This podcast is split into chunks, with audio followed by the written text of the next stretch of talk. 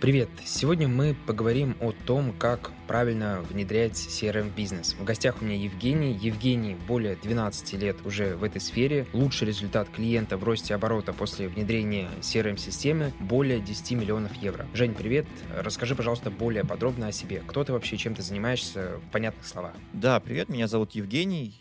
Я занимаюсь развитием бизнеса в компании Blondie Consulting, которую я же сам и основал. Занимаюсь внедрением CRM-систем, так называемой цифровой трансформации бизнеса. Мы являемся официальным партнером американской компании Salesforce, которая считается номер один CRM-система в мире. И, надо признать, действительно, это одна из лучших систем в мире. Мы помогаем компаниям поставить на поток их продажи, помогаем систематизировать процесс продаж, чтобы он был более масштабируем, ну, простыми словами, чтобы можно было нанимать большее количество сотрудников, большее количество менеджеров, чтобы процесс был для всех прозрачный, понятный, чтобы не забывать про клиентов и, что самое главное, увеличивать средний чек и доводить до покупки тех клиентов, которых мы бы потеряли, если бы мы их ну, правильно не записали и не провели по правильным этапам. Небольшое объявление. Я запускаю еще один свой подкаст «Новости социальных сетей». Там я рассказываю про новые функции, опции и возможности Instagram, TikTok, YouTube и других социальных сетей. Найти подкаст можно по названию «Новости социальных сетей», либо же просто перейти по ссылке в описании. Буду вам очень признателен, если вы перейдете на подкаст, послушаете первый выпуск и подпишитесь на обновление, оставите положительный отзыв, либо же звездочку в iTunes, потому что это очень сильно влияет на продвижение новых подкастов. Можешь, пожалуйста, рассказать поподробнее об своем опыте работы с какими-то компаниями? Знаю, что ты работал с компанией Игоря Рыбакова. Можешь как-то вот рассказать вкратце? Да, опыт у нас достаточно богатый, и э, тут надо разделять компании западного образца и компании российского образца. Я, наверное, начну с хороших примеров и перейду, наверное, к таким развивающимся странам. Если говорить про Европейский Союз, если говорить про США, конечно, это совершенно радикально отличающаяся история, потому что те компании, которые внедряют CRM и э, внедряют различные системы учета сделок и клиентов в своих компаниях, которые там, в Европе, в США находятся, они знают, что они делают. Они понимают, для чего они это делают. Они очень большой акцент ставят на отчетность, они отслеживают очень большое количество таких настоящих бизнесовых показателей, как там обороты, как пытаются очень хорошо прогнозировать продажи, используют различные алгоритмы, инвестируют достаточно большие средства э, в консалтинг, чтобы использовать то программное обеспечение, которое они используют, по максимуму. Тогда как российские компании, они больше используют CRM как некий инструмент автоматизации для того, чтобы ускорить скорость реакции на заявки, для того, чтобы облегчить жизнь сотрудникам, чтобы увеличить средний чек, но при этом забивают совершенно на отчетность, не думают про долгосрочную перспективу, внедряют какие-то технические, ну, сравнительно кривые решения, что в долгосрочной перспективе приводит к тому, что компания вырастает, как правило, X там 10, потому что CRM, он способствует тому, что компания растет, потому что появляются данные, появляются данные о клиентах, появляется возможность нанимать больше сотрудников, но в итоге компания быстро достаточно вырастает, и это кривое косое техническое решение, но оно потом начинает играть против компании, и вот этот десятикратный рост компания обслужить уже не может. Я условно говорю десятикратный, потому что такие крупные компании, как Техниколь, понятно, не могут показать десятикратный рост, потому что там обороты исчисляются в миллиардах евро, и там 10% даже оборот — это уже огромное количество новых сотрудников, огромное количество там, новых заводов, поставщиков, поэтому здесь, конечно, речи не идет о таких ростах. А если говорить про средний бизнес, то да, там такие показатели CRM может дать. И, опять же, тут вопрос не про CRM, тут вопрос про людей, которые пользуются этой программой, и самое важное, про руководителей, которые эту программу э, внедряют. Если они понимают, для чего они это делают, если они знают, как используется этот инструмент, то они получают эти, эти результаты очень быстро. Если они не знают, для чего они это делают, они тратят просто большой бюджет, как обычно происходит в России. Они просто тратят большой бюджет и потом занимаются поиском виноватых. Можешь, пожалуйста, поподробнее рассказать о том вообще, зачем нужна CRM-система? CRM-система переводится с английского языка как Customer Relationship Management. Это система управления взаимоотношениями с клиентами. Но вообще, строго говоря, это не совсем про IT. Когда я говорю про систему, это о комбинации административной системы, и информационной какой-то технологии. Что значит административная система? Ну вот сели мы вдвоем там с владельцем, я, допустим, руководитель, напротив меня сидит владелец, и мы решили, смотри, мы занимаемся продажей, там, не знаю, автомобилей, допустим. Мы там дилеры, Toyota, например. Ну какой у нас бизнес-процесс продажи Toyota? Ну смотри, наверное, нужен тест-драйв, Наверное, после тест-драйва клиенту нужно отправить какое-то предложение. Дальше, если клиент принимает решение приобретать автомобиль в лизинг или там в кредит, необходимо отправить банку всю необходимую информацию. После того, как мы отправили всю необходимую информацию, и банк подтвердил лизинг, нужно оформить сделку. И таким образом у нас там нарисовалось 5-6 шагов, в, в рамках которых мы продаем. Приходит новый сотрудник. Что мы делаем? Мы сотруднику новому рассказываем, а, вот мы так и так и так продаем. Если у нас нет CRM-системы, мы вынуждены доверять сотруднику, мы вынуждены верить его словам. Как правило, я их называю сказками. Мы должны верить его сказкам о том, что да, действительно, он идет по процессу. Потом выясняется, что он там неплохо продает, закрывает 3-4 сделки в неделю, тогда как если бы он шел по процессу, он мог бы закрывать 10-15 сделок в неделю. Но у нас нет даже возможности проверить, сколько у него было клиентов, с которыми он работал, у нас нет возможности проверить, сколько тест-драйвов он провел. Может, он вообще эти тест-драйвы не проводит, может быть, он работает только с теми клиентами, кто уже там в интернете начитался про машину, самостоятельно сравнил все плюсы и минусы и уже просто пришел купить автомобиль. Да, может быть, он у другого дилера сделал тест-драйв, просто ему там продавец не понравился и пришел, просто купил. Ну, иными словами, нас, мы, мы как слепые котята. Мы не, не знаем, чему верить. Мы верим продавцу. Ну, хорошо, кто-то начинает там записывать в Excel это все. Ну, прекрасно, только в Excel, в отличие, допустим, от какой-то программы, ты не можешь настроить такую вещь, как, например, права доступа. Если там в CRM ты можешь настроить такую банальную вещь, как запретить удалить запись. Если запись была создана, ну, например, там поступил звонок, у нас подключена телефония, и в CRM-системе автоматически создалась запись с тем, что был факт звонка. Все, сотрудник это удалить не может, он вынужден это реагировать. Без CRM это невозможно. Поэтому ситуация следующая. С CRM у тебя есть возможность контролировать. CRM в данном контексте я говорю как программа, да, потому что в принципе CRM — это стратегия, да, то есть если говорить про классическую школу продаж, вот я сейчас в институте преподаю курс sales management, я своим студентам отдельно рассказываю про то, что CRM — это стратегия, это стратегия ведения бизнеса, это стратегия построения взаимоотношений со своими клиентами. Причем неважно, будь то новые клиенты, а в России особенно актуально, народ огромные ресурсы вкладывает в то, чтобы привлекать клиентов и вообще никакого усилия не прикладывает на то, чтобы клиентов обслуживать. За редкими исключениями, в России есть фантастические примеры комп- компаний, которые там на годы вперед опередили чуть ли не весь американский рынок. Это вот такой интересный парадокс российский, который я наблюдаю уже не первый год. Но если брать общую массу, да, там среднестатистическую российскую компанию, какую-нибудь среднюю, там, с количеством 15-20 сотрудников, то компания занимается активно привлечением клиентов, но вообще не занимается их обслуживанием. Ну, то есть обслуживание, оно не в CRM живет, оно живет где-то там за рамками своей, там, где-то в 1С бухгалтерию фиксируем, и все. Поэтому CRM — это некая вот совокупность того, как мы решили организовать свои продажи, и не только продажи, да, потому что это и sales, и after sales, то есть и продажный процесс, и послепродажный процесс. Причем послепродажный процесс, он даже важнее, чем продажный процесс, потому что самый лучший клиент — это тот клиент, который у нас уже что-то покупал. Конечно, это не везде возможно, там, например, с автошколами, понятно, что, да, человек там пришел, сдал на права, ему не, сда, не сдались вообще никакие дополнительные услуги, там приходится извращаться, придумывать какие-то там доп. продажи, там автомобили продавать и так далее. Но в большинстве бизнеса все-таки присутствует история с повторяющимися клиентами, и CRM — это как раз вот та стратегия, которую мы придумали, как мы собираемся обслуживать клиентов, а программа — это всего лишь отображение этой стратегии ну, в коде, грубо говоря. То есть вот наняли программистов, сказали, слушай, нам нужно, чтобы у нас программа отображала наш реальный процесс, как мы в жизни делаем. Да, вот если мы решили, что мы там делаем тест-драйв, делаем коммерческое предложение, дальше отправляем лизинговую информацию банку, дальше там оформляем сделку, все документы подписываем, то вот будь добр, пожалуйста, сделай нам 5 кнопок, которые соответствуют 5 процессам. Но так совсем на пальцах объясняю, да, там CRM-системы современные позволяют огромное множество манипуляций совершать, да, там огромное количество данных хранить, ну, много чего позволяют, но если на пальцах, то это что-то такое. Давай остановимся на каком-нибудь еще примере. Ты сказал, что есть прям вот русские компании, которые убежали далеко вперед. Можешь привести какой-нибудь пример и вот рассказать, как там все это происходит, там, в двух словах?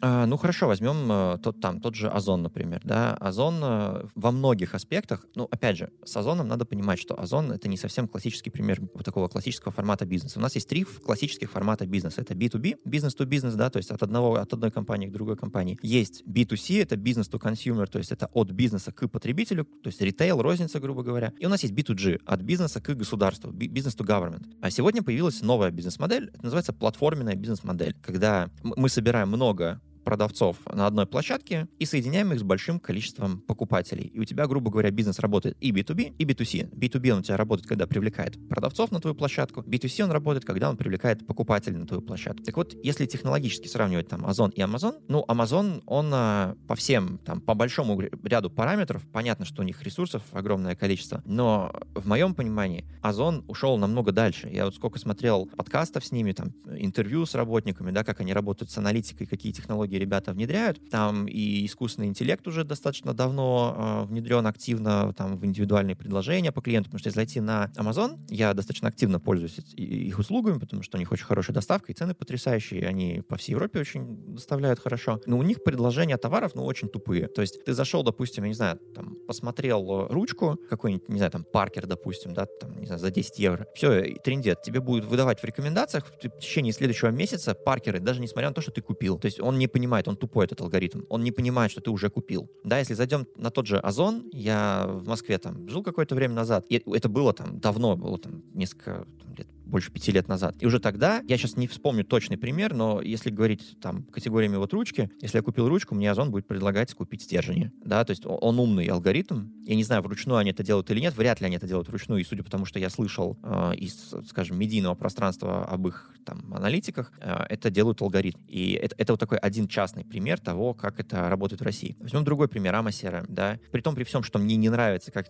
технологически реализована эта платформа, ну, это CRM-система. AMA CRM на моей памяти первая в мире CRM-система, которая начала активно пропагандировать IP-телефонию там по паре кликов настроить, активно начала пользоваться мессенджеры. Ну, тут надо понимать, что это было все сделано таким полулегальным способом, да, что, возможно, наверное, только в России. Но, тем не менее, AMA CRM на острие вот этих вот информационных, таких вот коммуникационных технологий и внедряла это в числе первых. Потом появилась эстонская компания PipeDrive. Я прекрасно помню становление этой компании. Я живу сам в Латвии. Эстонцы под боком. Мы тут все друг друга знаем. Прекрасно помню, когда я ездил в Таллин. Это было там... Я еще студентом был. Мне было лет, наверное, 19-20. И э, мы ездили в Таллинский технологический университет. Там была такая площадка для инноваций, когда просто собирают студентов, приглашают предпринимателей, и там выступали, и там выступали основатели компании Skype. Наверное, ты слышал, что Skype — это эстонская компания. И там выступали э, эстонцы, кто вот Skype основал, основали, потому что они сидели прямо в зданиях ТТУ на тот момент. Там приходили основатели компании TransferWise, ныне Wise. Может, можешь загуглить, что это такое. Это эстонский финтех-стартап, который начал,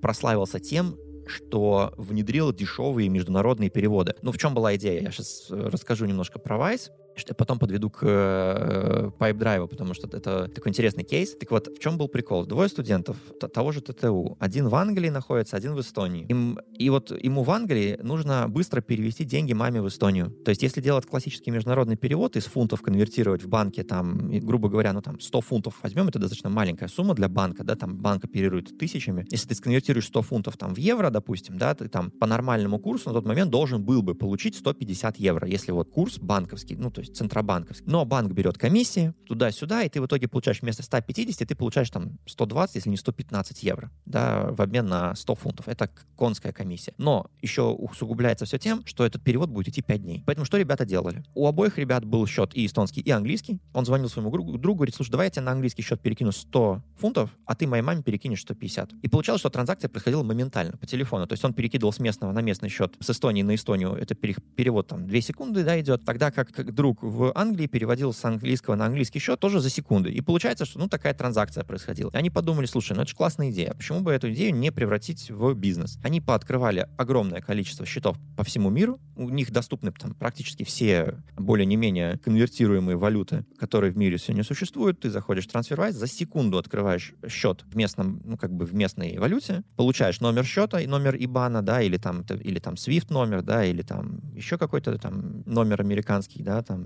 этот, э, там другая система. И ты все, это через секунду переводишь а, деньги. Ты их через секунду конвертируешь и переводишь. Ты можешь хоть 5 евро сконвертировать, они будут сконвертированы там с какой-то минимальной там комиссией, грубо говоря, в 5 центов, и э, переводишь их моментально. Это вот эстонцы были. Это было 10 лет назад. Я наблюдал, как эта компания становилась. Они тогда еще были стартапом. Они только-только привлекали инвестиции. Сегодня мы, как компания, большой клиент э, этого стартапа, потому что он уже не стартап. И там же была эстонская Pipe Drive. И я тогда уже понимал, что, в принципе, они копируют AMA CRM. Вот просто берут и копируют AMA CRM. Причем на тот момент копировали достаточно, ну, технически грамотно, но организационно не очень хорошо. То есть я смотрел, как сама система была, ну, голенькая. Ну, такая, знаешь, ничего там нет. Такая простая записная книжка. Но эта записная книжка народу залетела, потому что она простая, ты ее поставил там в фирме, где 5 человек, и не надо вникать. Она там, грубо говоря, из коробки работает. И вот эти ребята, они взлетели, потому что они начали развивать продукт, они начали, вот они взяли AMA CRM, посмотрели, как и настроено. Я не знаю точно, посмотрели ли они на AMA CRM, но меня не покидает именно такое ощущение, потому что, ну, каких-то таких близкород... более близкородственных продуктов в мире я найти не могу, да, потому что эстонцы все-таки, они это постсоветское пространство, они говорят по-русски, они не чужды русскому медиапространству, а AMA CRM, ну, надо признать, она достаточно громко шумит в медиапространстве с, с их AMA конфом, вот, и что, и они просто развили этот продукт, они там привлекли сейчас уже больше, по-моему, 200 миллионов евро инвестиций. Они сейчас начали скупать уже компании. Недавно купили компанию MailAgent. Это компания, которая занимается рассылками. И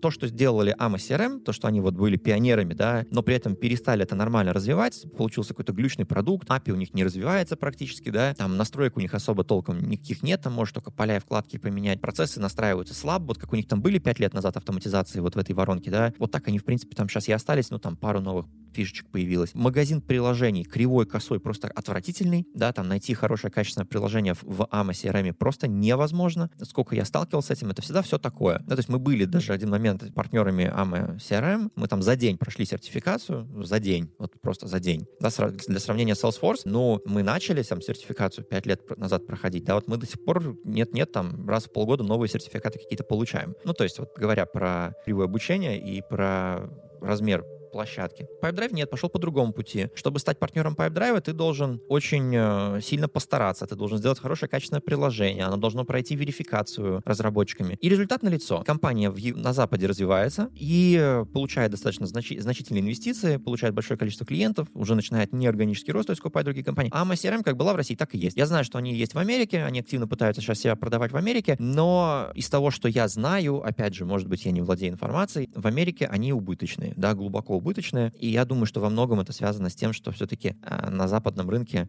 вообще подход к бизнесу, он более такой фундаментальный и более, ну, скажем, осторожный, потому что конкуренция очень высокая, требования по качеству очень высокие, а в России пока что еще такой некий аналог Дикого Запада, да, где рынок развивается, и что ты не сделал, и поскольку ничего нет, э, все заходит, да, особенно там в контексте закона Яровой, да, когда ты должен там хранить данные на российских серверах. И вообще я диву даюсь, как крупные игроки работают вообще на русском рынке, да, потому что знаю, что Microsoft Dynamics не имеет серверов в России, России. Да, и нет, тем не менее, там пол России сидит на Dynamics. И Microsoft Dynamics — это такая CRM-система от Microsoft. Очень кривая, косая, убогая, но а, там, если посмотреть на бумагу, да, там огромное количество функций есть. И многие бизнес, которые ничего не понимают в технологиях, они такие, о, смотри, там за какие-то копейки можно получить там зоопарк с функциями, да, и покупают Microsoft Dynamics. Ну, и возвращаясь к теме разницы вот этих продуктов на российском Давай и, там, пока про разницу рынке. оставим. Вот. Я хочу вот отдельно еще пройтись по CRM-системам. Сейчас вот такой вот интересный вопрос. А что ждет бизнесы, которые вот останутся в прошлом формате Excel и блокнотов? И как они долго вообще смогут существовать они вымрут. конкурентно на вот русском рынке? Но часть бизнесов однозначно вымрет, потому что это неизбежный процесс. Они будут поглощены какими-нибудь крупными корпорациями, либо поглощены, либо выдавлены с рынка. Кто останется? Останутся маленькие локальные ремесленники. Они были, есть и будут всегда. Э, то есть какие-то салоны красоты, какие-то там маленькие поставщики товаров и услуг, там а-ля барбершопы и так далее, такие вот различные артели, как их можно назвать, они останутся. Это там до пяти человек, потому что с ними конкурировать невозможно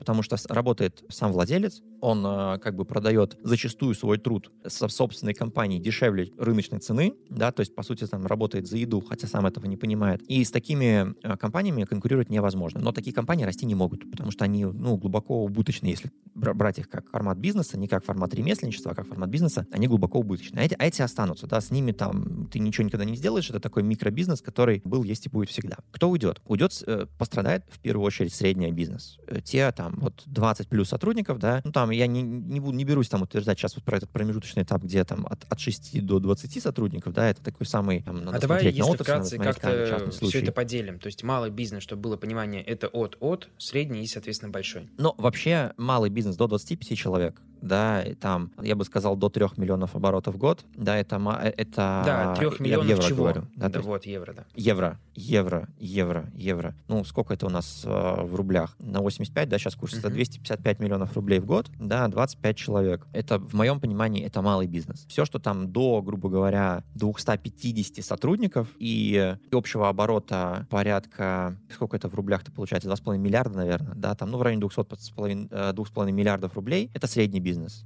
Да, и там в районе 150 сотрудников, или 250, там зависит от индустрии, да, потому что если это завод, то, понятно, там будет там и 350 сотрудников, но там будет меньше оборот. Если это там какая-нибудь компания, которая занимается услугами, там может быть и 60 сотрудников, но и оборот может быть 2,5 миллиарда, да. То есть, ну, тут сложно сказать, нужно смотреть э, тоже отдельно. Ну, грубо возьмем 250 сотрудников и 2,5 миллиарда. Ну и, наконец, все, что выше, это уже крупная компания. Но есть еще четвертая категория, есть корпорация. Да, корпорация, я бы сказал, что начинается там от 5000 э, сотрудников, и при условии, что у корпорации есть не менее двух направлений, которые содержат не менее чем две с половиной тысячи сотрудников. Да, то есть, но корпорация это совершенно такая отдельная история, потому что они, как правило, сильно международные. Это вот такое ну, разделение. Все, да, давай теперь возвращаться к среднему бизнесу. Я вообще знаю, по твоим подкастам даже, я слушаю очень классный подкаст, который можно будет найти в описании, на него будет ссылочка. И ты говорил о том, что среднему бизнесу вообще всегда тяжелее всех. Им сложнее найти какую-то хорошую CRM-систему. Она всегда им будет обходиться дороже. И у них вообще очень много проблем. Средний бизнес бывает двух типов. Это либо крупная компания, которая просто еще не успела вырасти, это одна история. Либо это маленькая компания, которая очень сильно разрослась. Вот, к сожалению, это проблема среднего бизнеса. Если мы говорим про первый случай, когда это крупная компания, которая просто не выросла еще по времени,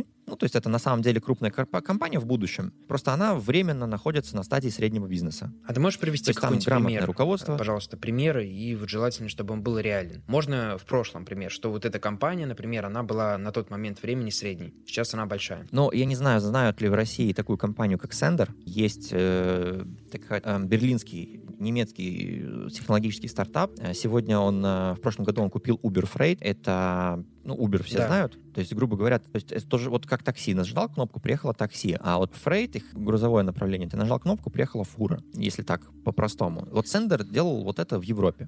И купил Uber Freight в Европе. И когда я начал работать с компанией, это был чисто средний бизнес. Вот он классический формат, там что-то 150 сотрудников было, да, там небольшой оборот был, там порядка 25, по миллионов, если не ошибаюсь, может, даже меньше. А на, на грузоперевозках это вообще Опять очень же, мало, в евро. У нас все в евро. Да, это все в евро, это все в евро. И э, когда за год эта компания взяла и выросла до 800 сотрудников, до 880 сотрудников, и там уже под 200 лямов оборота у них, если не больше, по-моему. Они там планируют к 2025 году больше ярда сделать, ну, больше миллиарда евро оборота. Ну, это классический формат. Но когда ты когда пришел в компанию, уже стало понятно сразу, что эта компания будет очень сильно расти. Вот это было сразу понятно, как была организована работа, как были распределены обязанности, как был регламентирован труд. И самое важное, насколько большой акцент ставился на информационные системы в компании. Все, что мы не можем перевести в электронную систему, не существует для бизнеса. Все, не занимаемся этим. Если мы не можем это дигитализировать, все, неинтересно Можешь привести вообще, пример ноль. вот тех вот, например, каких-то функций, которые раньше были, но вот они выходили с рынка за счет того, что их нельзя как-то дигитализировать? Я приведу пример в продажах, потому что я касался этой компании именно по части продаж. У... Я, к сожалению, не могу все рассказывать, потому что у меня до сих пор действует э, соглашение о неразглашении. Но я приведу такой немножко отвлеченный пример. Кто из логистики сразу поймет. Компания занимается тем, что продает свои услуги крупным корпорациям, у которых есть регулярные грузоперевозки. То есть, грубо говоря, мы возим из пункта А в пункт Б там пять раз в неделю и более не менее можем прогнозировать этот объем грузоперевозок. И второй бизнес-процесс, который компания пыталась внедрить, это работа с тоже полными грузами, то есть полными, полными машинами. То есть в мире логистики есть два вида грузоперевозок. Ну, их больше, но я условно говорю. Есть так называемый LTL, есть FTL. LTL — это less than truckload, это, это сборный груз, когда ты там палет хочешь отправить. А FTL — это full truckload, то есть это полная машина, когда ты перевозишь там и 33 палета загружаешь там, полную фуру, ну или там фрахтуешь полную машину. Так вот, Сендер специализируется на полных машинах, они делают только полные машины. И важно на больших клиентах, потому что компания пыталась внедрить эту историю с маленькими клиентами, но какой был бизнес-процесс с крупными компаниями? Крупная компания тебе присылает спецификацию на все их линии. То есть там возим из пункта А в пункт Б пять раз в неделю, да, по такой цене. Приходишь к маленькой компании и говоришь, а пришлите нам свои линии. Они говорят, да нет у нас линий, мы под клиента работаем. И возникает такой момент, а как нам вносить вот таких клиентов в CRM-систему, как их прогнозировать, их продажи. Да? И компания просто в какой-то момент поняла, что их прогнозировать тяжело, мы не можем никак системно занести их в систему масло масляное, и она отказалась от таких клиентов просто по причине того, что непонятно, как их вести. Да, то есть надо создавать отдельное подразделение с отдельными руководителями, придумывать способ, как отслеживать статус работы с такими клиентами. Но компания решила просто не заморачиваться, потому что подумала, что, слушай, ну это слишком большая инвестиция там в IT, не будем этим заниматься, и поэтому они успешно очень занимаются развитием своего текущего бизнеса, потому что они сфокусированы очень жестко. Да, поэтому вот яркий пример того, как компания отказалась от целого бизнес-направления просто в угоду, скажем, прозрачности и управляемости процесса, потому что у компании там 8 офисов, когда я переставал, ну, когда уже заканчивали работу с ними, было 8 офисов по 8 странам, а 8 офисов в 8 странах европейских, надо понимать, это не Америка, да, где ты по 8 штатам открыл офиса и говоришь на английском со всеми. Тут 8 стран, это 8 языков, 8 менталитетов. Это совершенно другая история. Европейский рынок — это один из самых, наверное, сложных рынков в мире, да, с точки зрения там масштабируемости. Поэтому компания понимала, что если она не, не будет иметь электронной системы учета, где она будет видеть все в цифрах, чтобы не было вот этих вот языковых барьеров, если она не будет видеть это в цифрах, то нафиг ей такой процесс. Да, потому что просто получит геморрой и возможности, возможность менеджмента регионального обманывать менеджмент головной, скажем так. Поэтому компания решила от этого отказаться и занимается своим четким фокусом. Вот такой пример. Он достаточно такой отвлеченный, в том смысле, что это не пример какой-то небольшой маленькой компании, которая взяла так вот и резко выросла, да. Это пример все-таки такой берлинской компании, которая привлекла западный капитал, достаточно крупные силиконовые долины. Но я уверен, что есть масса похожих примеров. Я часто такие примеры вижу. К сожалению, не в России. Я, как, как правило, их вижу либо в Германии, либо в Прибалтике, как это ни странно. В Скандинавии такие примеры вижу. А, эти компании достаточно активно растут. То есть ты приходишь, ты сразу видишь, что ребята заточены на процесс, ребята заточены на регламенты, и, и все, что они не могут там систематизировать, они просто отбрасывают. Либо есть другой путь. Это тоже нормальный путь, когда они видят, что они не могут регламентировать, они такие, слушай, давай выделим ресурс, там, серии два человека, вот пускай они только этим занимаются. Если мы видим, что там есть, есть деньги, то пусть давай тогда уже будем думать, как это систематизировать. Если там денег нет, то просто забьем, там, из серии даем год, вот через год посмотрим, что будет. Это тоже нормальная схема, потому что бизнесом ты не можешь заниматься, там, не знаю, как в институте, да, ты не можешь сесть и там прописать весь свой бизнес. Это невозможно. Иногда нужно чем-то жертвовать. Но просто российский бизнес, вот он взял, грубо говоря, два человека, попробовали, бабки пошли, все, и начали разрастаться вокруг этих двоих, условно, да, и, и ничего не делаем. Все, вот просто растем, бабки идут, замечательно. Ну и потом через там 3-4 года, через 5 лет компания э, перестает суще- существование. Очень, в России, к сожалению, жизненный цикл э, бизнеса очень короткий из- из-за этого как раз. А можешь, пожалуйста, примерно вот дать, наверное, какой-то, понимаешь, что сложно, диапазон по датам, вот когда такой бизнес, он прямо начнет массово вымирать, который ведет там таблицу учета в Excel, и вообще никак не автоматизируется, не дигитализируется. Никто тебе не даст таких цифр, к сожалению или к счастью. А, есть много разных аналитиков, все они прогнозируют разное, порой диаметрально противоположное друг другу. Э, я могу сказать одно, что эти процессы уже начались давно, они начались еще на, на заре бума доткомов в Америке. Ну, и для тех, кто, э, скажем так, новый в теме IT, э, на заре 2000-х, когда американская, Америка начала активно скажем так, задействовать все преимущества интернета, когда начал появляться интернет, э, начали расти сайты как на дрожжах. То есть начали так называемый бум доткомов, да, когда начали появляться сервисы, которые там вообще никакой потребительской цены на самом деле-то не имели, но они имели огромную оценочную рыночную стоимость, потому что они ходили к инвесторам, привлекали огромное количество денег, а инвесторам казалось, что это бездонный рынок, что это что-то новенькое, и туда просто вваливали огромное количество бабла. То есть там, не знаю, человек пришел, сайт со знакомствами сделал, там 5 зарегистрированных пользователей, а оценка компании 10 миллионов, да, грубо говоря. Ну, то есть все, вот так это было. Ну, понятно, что такое продолжаться вечно не может, и все достаточно активно грохнулось. И тогда, в этот момент, а, начался умный бизнес, да, то есть те компании, у которых была реальная ценность, которые реально давали какой-то а, ценный продукт, они начали расти. И э, вот с того момента мы наблюдаем картину, как корпорации очень активно, ну прям очень активно захватывают новые рынки. Мы сегодня видим, как электронная коммерция, особенно в свете пандемии, как электронная коммерция, да, заменила так называемый классический ритейл, ну или не заменила полностью еще, но, ну прям резко произошел сдвиг в сторону электронной коммерции, да. Мы увидели, как услуги общественного питания меняются, да, вследствие пандемии кто-нибудь вообще, вот я не знаю, я, например, помню времена, когда такси заказывали по телефону. Я прекрасно помню эти времена. Я помню, какой был геморрой. У нас был такой, так, такой сервис э, в Латвии. Назывался 1188. Это короткий номер, 4 цифры, куда ты мог позвонить и заказать такси. Жутко дорого всегда было. Приезжало какое-то неадекватно дорогое такси. Но в чем был прикол? У тебя там три номера таксопарка. Ты звонил, ты не мог найти такси, не было машины. Ты звонил уже, вот как, грубо говоря, как последняя надежда по этому номеру. Приезжало жутко дорогое такси, но оно приезжало. Там прошло лет пять, с того момента появился, тогда он назывался Taxify, сейчас он называется Bolt, э, потом Яндекс Такси, потом Uber, кстати говоря, в Латвии до сих пор нет, в Прибалтике, э, есть, я знаю, в Москве, но, грубо говоря, появились вот эти вот площадки, агрегаторы, которые просто заменили. Да, то есть никто сейчас не звонит уже, наверное. Но это просто, это такие примеры, они, они кажутся, ну, такими, ну, нереальными какими-то, далекими, но, ребята, такси разве это далекая тема? По-моему, это самая, ну, такая, если ты ничего не умеешь, и там тебе нужно подработать, ты идешь в такси. Ну, так, объективно, да? Это, это нормальная тема. Я знаю, что многие даже предприниматели так перебивались, да, что там произошло какая-то жопа по бизнесу, пошли поработали в такси, ничего плохого там нет. Но это недалекая тема, да? Но просто вот, пожалуйста, как э, это меняется. Есть прекрасная книга, называется «Платформа», ее написал написал э, Алекс по-моему, Алекс Мазает, если не ошибаюсь, она как раз описывает вот эти вот бизнес-модели.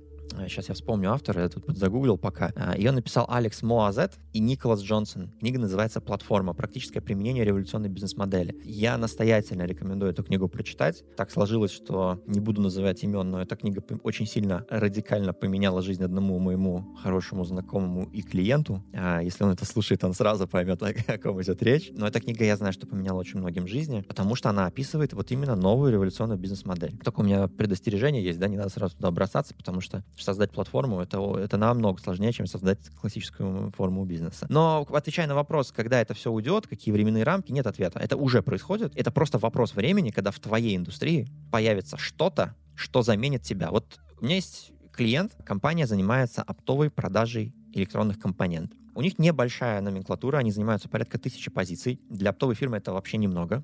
Но они-то знают, на чем они специализируются. У меня недавно с ними состоялся разговор. А разговор был такого характера. Я говорю, ну смотрите, весь мир уходит в торговле, особенно в торговле с, низкой, с низкой маржинальностью, где большая там сумма транзакций, но при этом маржинальность маленькая. Да не важно никакая сумма транзакций, важно в принципе сам факт, что сегодня дорого держать человека, который был работал с клиентом и занимался тем, что оформлял заказы. Ну типа кассир, да? Все переходят на порталы самообслуживания. И что я получаю такой неуверенный ответ на тему, что ну да, но наши клиенты не такие, наши клиенты будут еще сто лет в обед этим заниматься. Проходит две недели, что показательно. Я натыкаюсь на амазоновский сервис, который занимается ровно тем, чем занимается мой клиент. Я задаю вопрос клиенту, говорю, а это что? Ну да, мы знаем, они там начинали пять лет назад, но они несерьезные. Ну типа, они как бы не заберут наш бизнес. И вот так оно начинается, все. Ты сначала не веришь, потом ты отрицаешь, да, потом ты как бы уже начинаешь понимать, что что-то происходит, э, но ты либо не можешь жопу с дивана, да, поднять и пойти поменять свою, свою компанию, либо у тебя уже к тому моменту нет ресурса, потому что уже потихонечку твой бизнес начали подъедать, и ты уже не можешь это сделать, то есть дигитализировать свою компанию. Либо еще какая-нибудь причина, но рано или поздно это произойдет произойдет. Во всех сферах дигитализация произойдет. Это очевидно. Просто сейчас не хватает ресурсов. Не хватает программистов, не хватает технологий. Как это ни странно звучит. Ну, вот мы недавно заключили договор с Subaru. Subaru задали такой грамотный вопрос. Они говорят, слушай, а что, неужели нет готовых систем для вот такого бизнеса? Я говорю, ну, а, ну есть. Да, я начинаю показывать. Я говорю, ну вы понимаете, что она была сделана под какой-то бизнес да, под какой-то. И под вашу модель она как вроде как формально делаете то же самое, но внутри вы отличаетесь. Поэтому придется под вас опять делать с нуля. Ну, условно с нуля. Понятно, что там сейчас никто с нуля ничего не пишет. Там мы берем платформу Salesforce и его настраиваем под э, их конкретный бизнес. И компания осознает, что, ну, как бы, что-то пора менять, да. И она, и она просто принимает, что надо инвестировать, надо разрабатывать, ну, грубо говоря, технологии под себя. И у компании появляются там конфигураторы новые, да, там на сайте. Компания уходит в электронную коммерцию.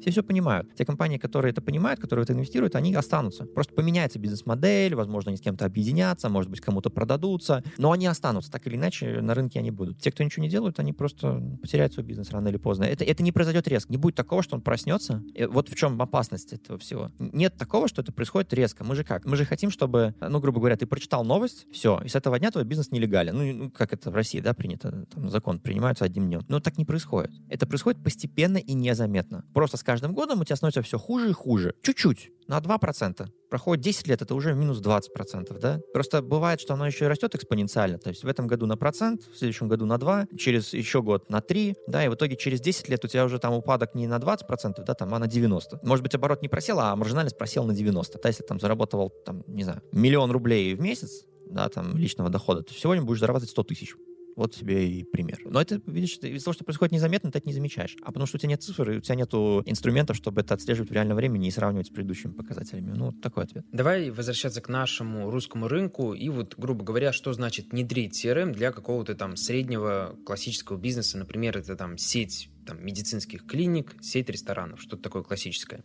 Так, ну, это совершенно два разных формата бизнеса. Я сразу могу сказать про рестораны. Это Хорека. Хорека, да, это Hotel Resort Catering. Это такая немножко обособленная индустрия. Я не берусь сейчас брать это как пример, потому что это прям совсем другой мир. Вернемся вот с твоим примером а, сети клиник. Как это сейчас не странно будет звучать, но я буду говорить общими словами. Но эти общие слова, они на самом деле отображают очень хорошо суть что придется поменять? Во-первых, придется переосмыслить свой бизнес. Это сейчас если человек, который никогда не занимался digital ом, слушает, ему кажется, ну вот, какой-то там консультант сейчас будет говорить какими-то общими словами, да. Ну, этот какой-то там консультант внедрил больше 140 digital-проектов, из них мы очень так хорошо проектов 35, наверное, обосрались по полной программе, да, особенно вот в начале бизнеса, просто по причине того, что мы недооценивали вот, вот эту вот фразу, да, переосмыслить бизнес клиента, переосмыслить собственный бизнес. Что это значит? Это значит, что придется принять, что компьютерная программа, она тупая, и она многие вещи, которые ты делаешь вручную, и которые, на которые ты полагаешься на человеческий фактор, она сделать не сумеет. И тебе придется поменять свой бизнес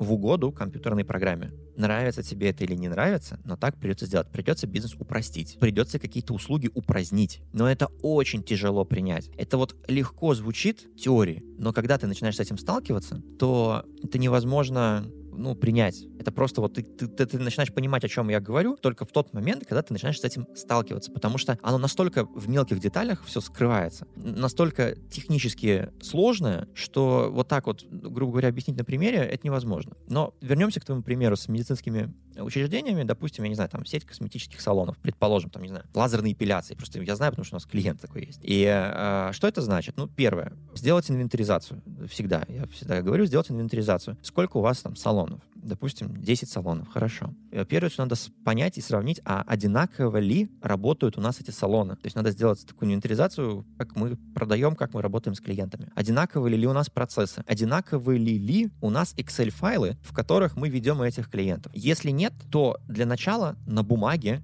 привести это в, хотя бы в своей голове в порядок. Не надо это сразу бежать, внедрять а, в салоны, потому что их, это можно будет исправить по ходу дела при э, внедрении программы. Но надо будет на бумаге для себя решить, какую модель работы мы принимаем за единую. То есть если мы, а, например, клиента не записываем, допустим, там на апелляцию, э, пока он там не зарегистрируется на сайте и не подпишет бумаги там э, осведомленного отказа от э, судебных всяких разбирательств, но есть такая процедура, потому что медицинская процедура считается, не знаю, как в России, но в Европе она обязательно. В, в России не, нет, все далеко не у всех как клиник и не у всех салонов это есть. Но иными словами, вот та компания, с которой работали мы, у них это процесс, процесс обязательный, и у них была проблема в том, что бывали прецеденты, когда у них как бы это обязательно, но просто кто-то не уследил, и клиент, допустим, не заполнил анкету до конца, потому что там бумажка напечатана с двух сторон, и как бы отдавали администратору, администратор положила в папочку и не посмотрела. Потом возникала какая-нибудь там у клиента, не знаю, болезненная процедура, потому что это ну, такая достаточно болезненная процедура, и клиенту там типа, было больно, он говорит, а мне не предупреждали,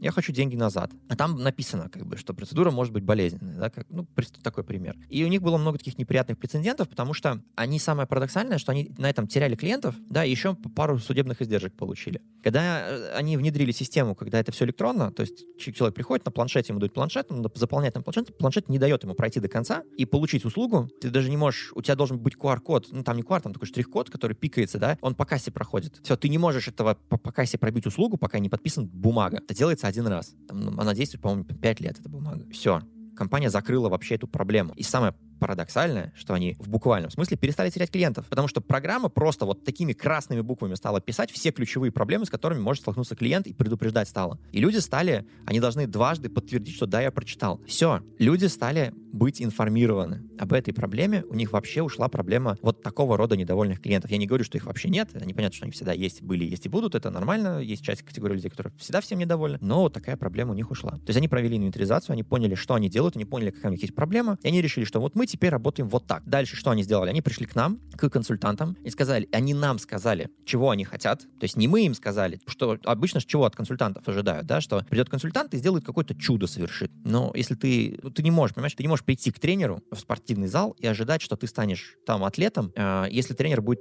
э, ну, качаться за тебя, за, тренироваться за тебя. Да, это важно понимать. А моя задача как консультанта — выслушать все их хотелки, пожелания и видения и сказать, возможно ли это, технически или невозможно. И если это ну, невозможно что-то из того, что они сказали, как лучше организовать процесс, чтобы это стало возможно. Да, то есть моя задача именно проконсультировать за счет глубокого, хорошего знания, понимания вообще бизнеса как такового и хорошего понимания, как работает технология. Да? То есть шаг первый — это инвентаризация, а шаг второй — это вот на бумаге, в голове в своей хотя бы, приведение в порядок единой модели той части бизнеса, которую ты хочешь дигитализировать, привести в порядок. Ну, мы говорим сегодня про CRM, мы говорим про продажи, да, то есть ведение клиента, работа с постоянными клиентами, то есть при, при, принять в своей голове, что ты хочешь поменять для всех. Дальше уже выбрать консультанта, Выбрать надо обязательно того человека, с которым ты сможешь очень долго разговаривать, потому что это будет не подрядчик, это не будет отношения, вот все ожидают, что отношения будет поставщик-подрядчик, с консультантом у тебя, ну, если будут, ну, практически отношения муж-жена, да, потому что ты надолго с этим человеком. Поэтому выбирай внимательно, общайся, выбирай адекватного человека и смотри на компанию, смотри на кейсы. И дальше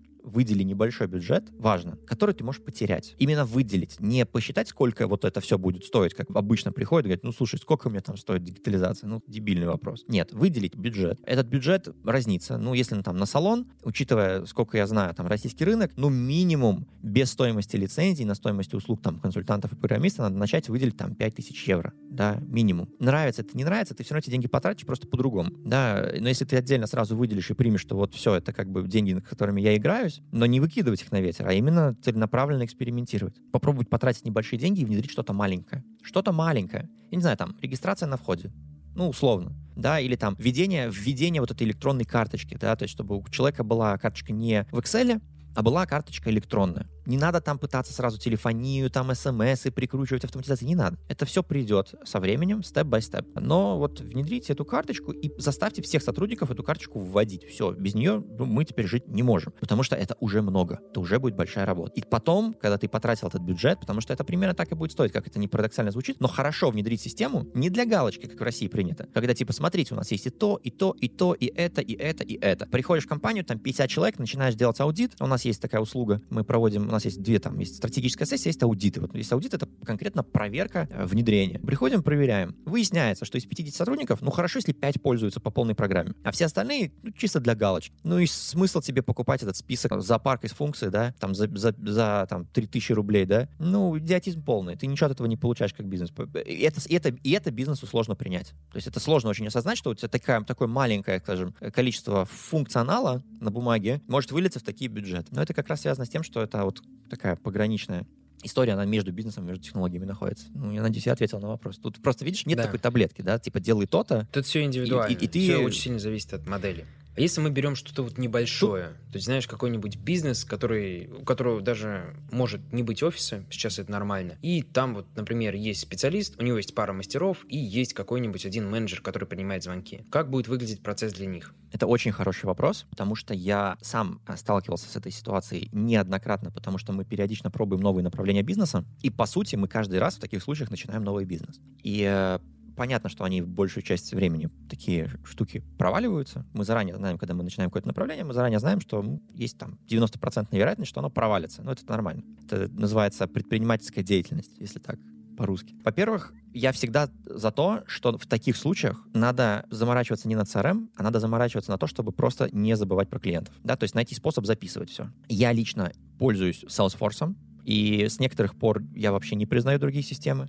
Причем у Блонди есть свой продукт, называется Блонди платформа, и э, я настолько зафанател Salesforce, что я стал себя ловить на мысли, хотя потому что я давно фанат Salesforce, просто я прошел круг, когда отказа, я там начинал с Salesforce, потом я от него отказался, сказал, что это все очень дорого, это вообще все бред, перепробовал все, что есть на рынке, и спустя там 8 лет вернулся к Salesforce обратно, и все, я понял, что это, ну, как бы любимая женщина, все, ты другую не можешь, потому что программа фантастическая. У Salesforce есть базовый тарифный план, стоит 25 баксов в месяц, идешь, покупаешь, там функций хватает. Вот так, выше крыши. У нас э, очень долго консалтинг на, этой, на этом тарифном плане работал. И записываешь своих клиентов, и записываешь по ним задачи. Все. Не надо ничего больше, не инвестируй туда бабки. Но выбери изначально тот продукт, который ты впоследствии сможешь развивать. Потому что у тебя будет клиентская база, и самое страшное — это потерять клиентскую базу. Вот мне звонят клиенты, которые там со мной общались 4-5 лет назад. Они мне звонят, и они охреневают с того, что я помню все. На самом деле я ничего не помню. Я звоню, я даже, блин, я даже вспомнить не могу, кто это. Понимаешь, я просто захожу тупо в CRM, открываю карточку, и у меня все записи по этому клиенту. Хотя эту систему мы там ставили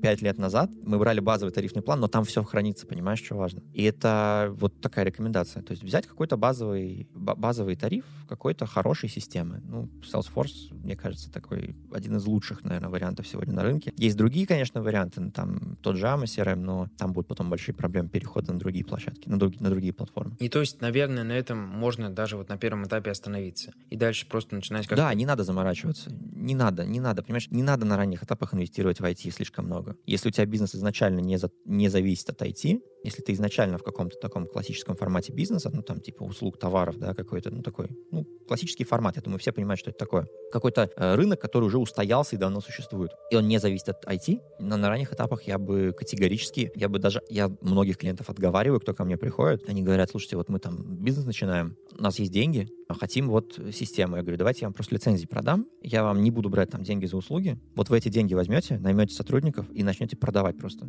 Просто, ну вот, на эти деньги наймите сотрудников и начните просто активнее продавать. И вам это даст намного больше ценности, чем вам сейчас даст CRM. CRM, она начинает работать э, в тот момент, когда ты начинаешь разрастаться, и когда ты, начинаешь просто терять физический контроль, когда слишком много всего становится. Когда тебе нужно привести процесс к стандартизации. То есть, как я говорил, самое, наверное, эффективное, вот минимально эффективное внедрение CRM начинается от пяти сотрудников в продажах. Да, может даже от трех, но я бы сказал, что от пяти. Просто от трех уже невозможно работать без CRM. Если три сотрудника плюс руководитель, уже невозможно работать без какой-то такой базовой CRM-системы, да. А если 5 плюс, все, там уже нужно внедрять процесс там уже нужно внедрять именно вот программи... запрограммировать какие-то базовые процессы в программу именно. Потому что контролировать это невозможно. Мне кто... Я столько уже наслушался этих и насмотрелся историй, мне постоянно рассказывают, что нет, мы очень эффективные. Начинаешь считать там эффективность э, денежную на сотрудника и начинаешь сравнивать такую же эффективность в похожей отрасли, в похожей компании твоего клиента, ну, понимаешь, там типа в два раза разница или в три. Ну, то есть такие порядки, да, там не 20%, сильная разница. А при этом, что клиент искренне убежден, что он эффективен. А он искренне убежден, потому что у него цифр нет. Он не видит, что у него сотрудник там я никогда не забуду, я пришел в одну компанию российскую, это было в России, у меня отец тоже предприниматель, и он меня попросил а, оценить а, его потенциального партнера. Они занимаются верхней одеждой, и они производители, а, они совладельцы итальянского бренда, занимаются его продажей, в том числе на российском рынке. И они искали дистрибутора оптового на, в России. И он говорит, слушай, ну ты такой эксперт, э, ты можешь, пожалуйста, приехать и послушать вот нового партнера, посмотреть, как у них устроен отдел продаж. Они вообще потянут продавать наш продукт или нет? Я прихожу в отдел, сажусь, просто типа фоном. Меня никто не представляет, представлял, просто сказали, что, ну, типа, там мальчик какой-то приедет, посидит. Мальчик приехал, посидел и охренел. А сотрудники, я вообще не слышал телефонных звонков за день. Вот просто, понимаешь, я сажусь, я думаю, выходной сегодня в России? Они говорят, нет. Не сезон может быть? Нет, сезон. Я такой, ладно, наверное. Прихожу на второй день. Я насчитал 5 телефонных звонков. В, сотру... в офисе 7 человек. Что эти люди делают? При этом общаюсь с руководителем, он мне рассказывает сказки, как у них все хорошо. У них все хорошо, потому что они занимаются такими брендами, которые расходятся как горячие пирожки, понимаешь? И поэтому им эти, ну, эти сотрудники, они, по сути, там, как кассиры, им имейлы приходят, и они э, там оформляют эти заказы. Чтобы на самом деле продавать этих вот кассиров бы убрать нахрен, сделать клиентский портал и посадить нормальных менеджеров, которые сидят и звонят с утра до вечера. Дать им систему, где видно, вот этот делает 30 звонков в день, это делает 100 звонков в день. Все, понятно сразу, понимаешь? Ну вот пример. Знаешь, такой провокационный вопрос, сколько это стоит? Давай как-то в общих чертах от и до, примерно хотя бы. Понятно, что все индивидуально. Пройдемся оно также бесплатно. по каким-то маленьким проектам, оно бесплатно. по средним и по большим. Оно, без, оно, оно, оно, оно бесплатно. Оно бесплатно. Это, грубо говоря, умножитель денег. Я понимаю, что это сейчас звучит очень так э, амбициозно, но это так. Если ты умеешь, не, не то, что умеешь, если ты хочешь научиться пользоваться этими инструментами, и ты вникаешь в процесс э, своего CRM, то ты умножишь инвестиции в первый же год в несколько раз. Вот просто в несколько раз.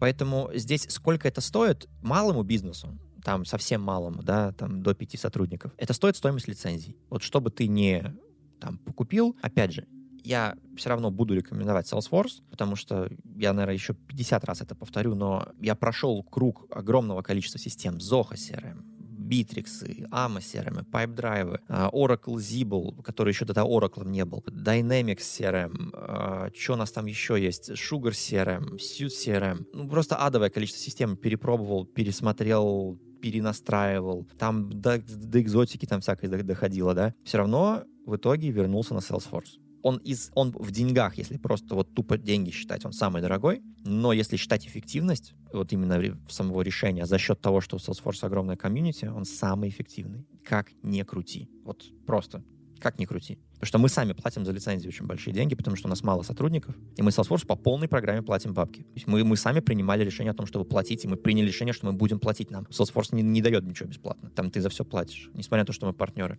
Мы по полной программе платим Salesforce. Потому что это эффективно, он тупо окупается. И это единственная программа, которая окупается не просто в полном масштабе, а x10 там свои, стоит своих денег, даже больше. Поэтому малому бизнесу это стоит стоимость лицензий. Не обязательно это у нас покупать, да, просто идите, можете зарегистрироваться, там, купить напрямую Salesforce, ради бога. Там, ничего от этого совершенно не потеряете. 25 долларов на пользователя, если оплачивать по месяцу, по году, ну, то есть за год вперед, и 35 долларов за пользователя, если оплачивать а, ежемесячно. Этого хватает. Вот так выше крыши. Не надо покупать на всех сотрудников, купите там на двух-трех менеджеров по продажам. Да, вы не получите там как телефонию, как вам и CRM, чего очень да хочется. У меня большой вопрос, надо ли вам эту телефонию на данном этапе. Да, потому что это, в моем понимании, там IP-телефония в некотором смысле переоценена. Да. Я не буду сейчас это там углубляться. Но вот стоимость. Да, то есть там, 25 на пользователя, там 35 на пользователя, если платить ежемесячно. Но возможности там очень большие именно учета, составления отчетов и так далее. Э, значит, что касается среднего бизнеса, а, тут очень сложно, потому что очень разнятся чеки, но я скажу, средний чек наш со средним бизнесом это 16,5 тысяч евро, но это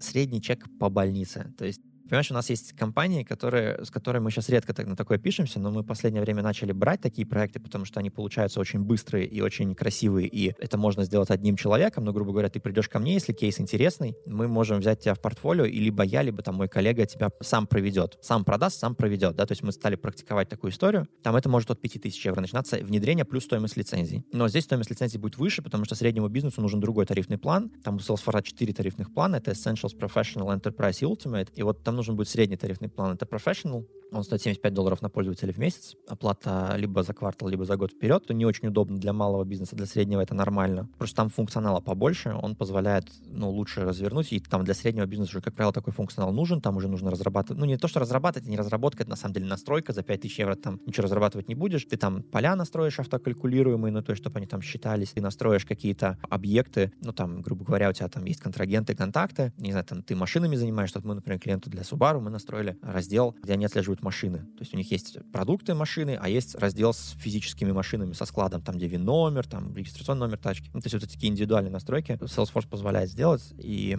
достаточно глубокие настройки позволяет автоматизировать. И среднему бизнесу, скорее всего, это уже надо будет да, в какой-то ограниченном масштабе, тут надо разговаривать, да, то есть чтобы человек приходил, разговаривал, там за час разговора станет примерно понятен объем, у нас даже есть калькулятор специальный, где мы рассчитываем стоимость проекта, мы все мечтаем сделать этот калькулятор публично доступным, потому что ну, там просто собрано достаточно много статистики, мы же сделали за, ну, с 2014 года, мы сделали больше 400 аудитов, да, отделов продаж, и мы собрали данные за это, и мы вот, больше, подожди, мы сделали уже больше 500, я тебе данные рассказываю, двухлетней давности, там под 600, наверное, уже сделали аудитов. Надо будет, кстати, посчитать. Последний, ну, давно не смотрел эту цифру, потому что у нас в Salesforce она есть. И здесь надо просто пообщаться. За час станет понятно, надо сесть за этот калькулятор и посмотреть вообще, насколько бизнес готов. Если бизнес не готов, это будет, естественно, дороже. Если бизнес готов, это будет, естественно, дешевле. То есть, ну, вот в пределах там 16,5 тысяч евро стоимость интеграции. Это, в принципе, нормальная сумма чтобы получить какой-то базовый такой продукт, хорошо подстроенный под твой бизнес. С крупным бизнесом вообще все сложно. Ну, можно сказать, там вот, я понимаю, что там может быть до вообще вплоть до миллионов ну, не вплоть до миллионов, а миллион — это нормальные суммы там, да, там мы можем говорить вплоть до десятков миллионов, да, вот там, да, так, так можно говорить, но там начинается от, наверное, ну, если сравнивать вот один там проект, ну, наверное, от 150 тысяч евро, я бы сказал так, от, ну, прям типа от, да, Enterprise начинается от ляма евро, и это такие цифры могут казаться какими-то неадекватными, очень большими, но это не надо, это надо понимать не как затрат, это надо понимать как э, инвестиции. И к этим инвестициям надо соответствующе подходить. Да, от них нужно ожидать возврата. И они всегда при правильном консультанте, при должном уровне вникания в процесс, вовлеченности в процесс, это всегда окупается.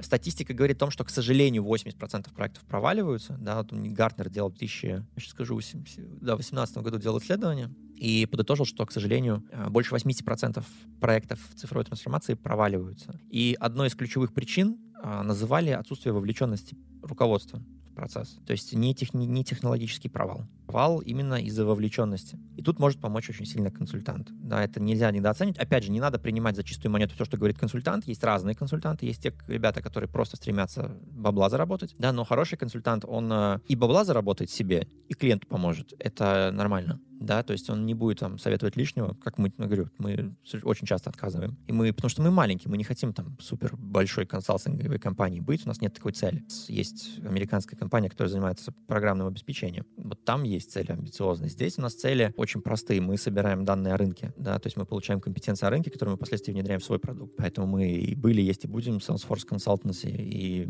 это ну, такая история на много лет вперед. И мы много кому отказываем просто потому, что компании не готовы. Это нормально. Хорошие консультанты так делают. Они подбирают клиентов под себя. Они очень хорошо знают свой, скажем, профиль клиента. Они имеют свой пул стабильных клиентов, что позволяет им не брать всех подряд. Потому что, ну, нафиг тебе этот геморрой. Тебе же потом с этим же геморроем жить. За какие, какие бы деньги тебе за это не платили, геморрой есть геморрой. Он портит жизнь. Ну, как-то так.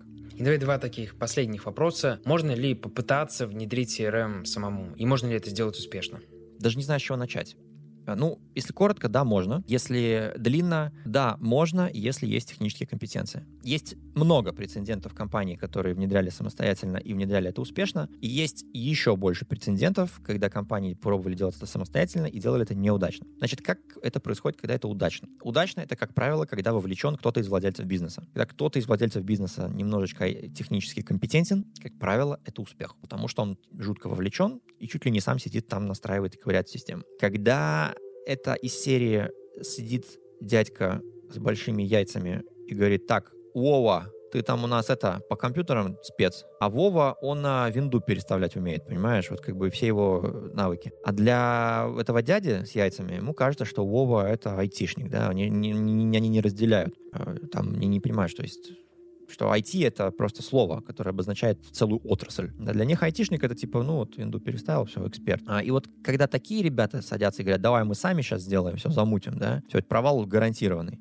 еще на этапе планирования. И, ну, таким, таким, кстати, ребятам и консультанты тоже не помогут, как правило. Э, вот, поэтому, ну, это такой утрированный, да, пример. Если сам не вовлечен, то нет. Можно. Но сложно. Можно пробовать. Можно, я но так сложно. Проще, пришел. мне кажется, что проще. Я, вот... так, я так пришел к консалтингу, потому что я, я же как начинал с того, что я работал в семейном бизнесе. Я сам брал CRM и настраивал под собственный бизнес-процесс. Да, мне там было 18 лет.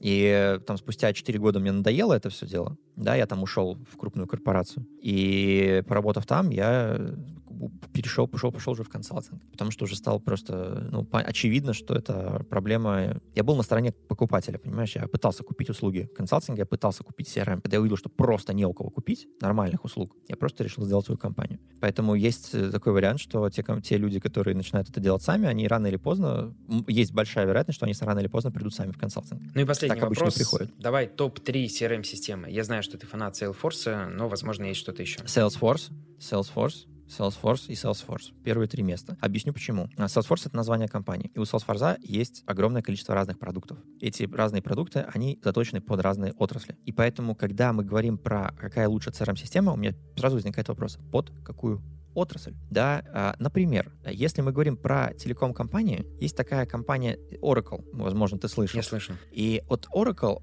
он просто доминирует на рынке биллинга телеком-компаний. Понимаешь, там ну, никто рядом не стоял. У них просто есть решение, которое просто вот ставится во все круп, всем крупным телеоператорам. Там МТС, Билайн, там местные наши, там Лат-телекомы всякие латвийские, да, там AT&T американский, там Oracle везде сидит. Понимаешь? То есть и там это будет лучшее решение. Если мы говорим про такой ну, общий пример, то это Salesforce. Я, я больше ну, не берусь рекомендовать другие CRM, потому что а, а, они, они, они все говно. Не потому что технически они хреновые, а потому что у них нету э, сообщества людей, которые готовы делиться, э, готовы обсуждать и готовы тебе помогать. У Salesforce полторы тысячи партнеров по миру. Эти партнеры более не менее ну, сильные, потому что они сертифицированы и проходят очень серьезную подготовку. Salesforce не дает тебе статус партнера просто так. Ты должен, первое, ты должен пройти легальную проверку, Второе, ты должен пройти проверку сертификатами. Третье, ты должен подать Salesforce три проекта, которые ты делал. Три. И, и Salesforce должен их проверить, и ты должен доказать, что ты способен реализовать проект. Вот какой процесс получения? Это базовый уровень партнера. Базовый.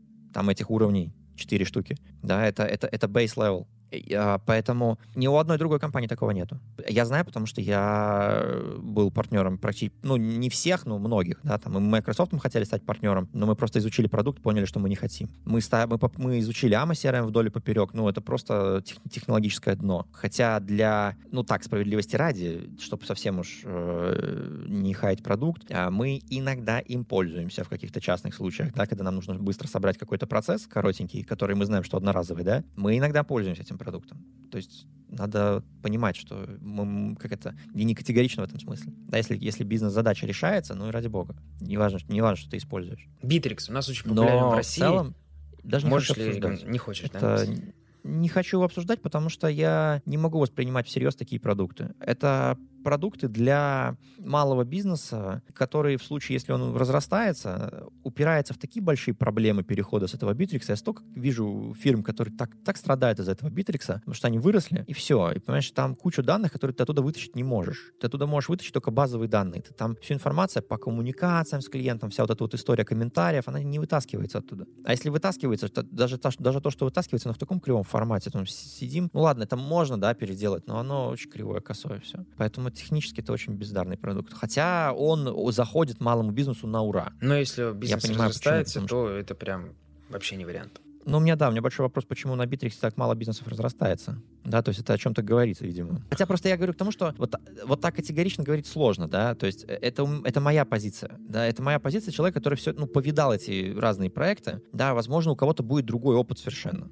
Да, может быть, я продукт там не до конца изучил, еще что-то, еще что-то. Просто мой опыт такой, что вот есть статистика. Я вижу, что в статистике, по статистике, на Salesforce 66% проектов считаются успешными. Это очень большой показатель. Это кажется, что мало, да, сейчас. Но для человека не вовлеченного это кажется, что, ой, 44% неудачные. Но на других системах вообще такой статистики нет. Почему ее нет, вопрос. Ну вот, и все. У меня все. Жень, спасибо большое, что пришел. Все ссылочки на тебя будут. Будет обязательно ссылочка на твой подкаст, который, я надеюсь, что ты продолжишь. И у тебя также есть услуга консультации, то есть те, кому нужно, те, кто хотят, могут зайти, перейти и там написать, спросить, записаться. Жень, спасибо большое, что пришел. Был очень рад с тобой Да, пообщаться. тебе спасибо. Все, пока.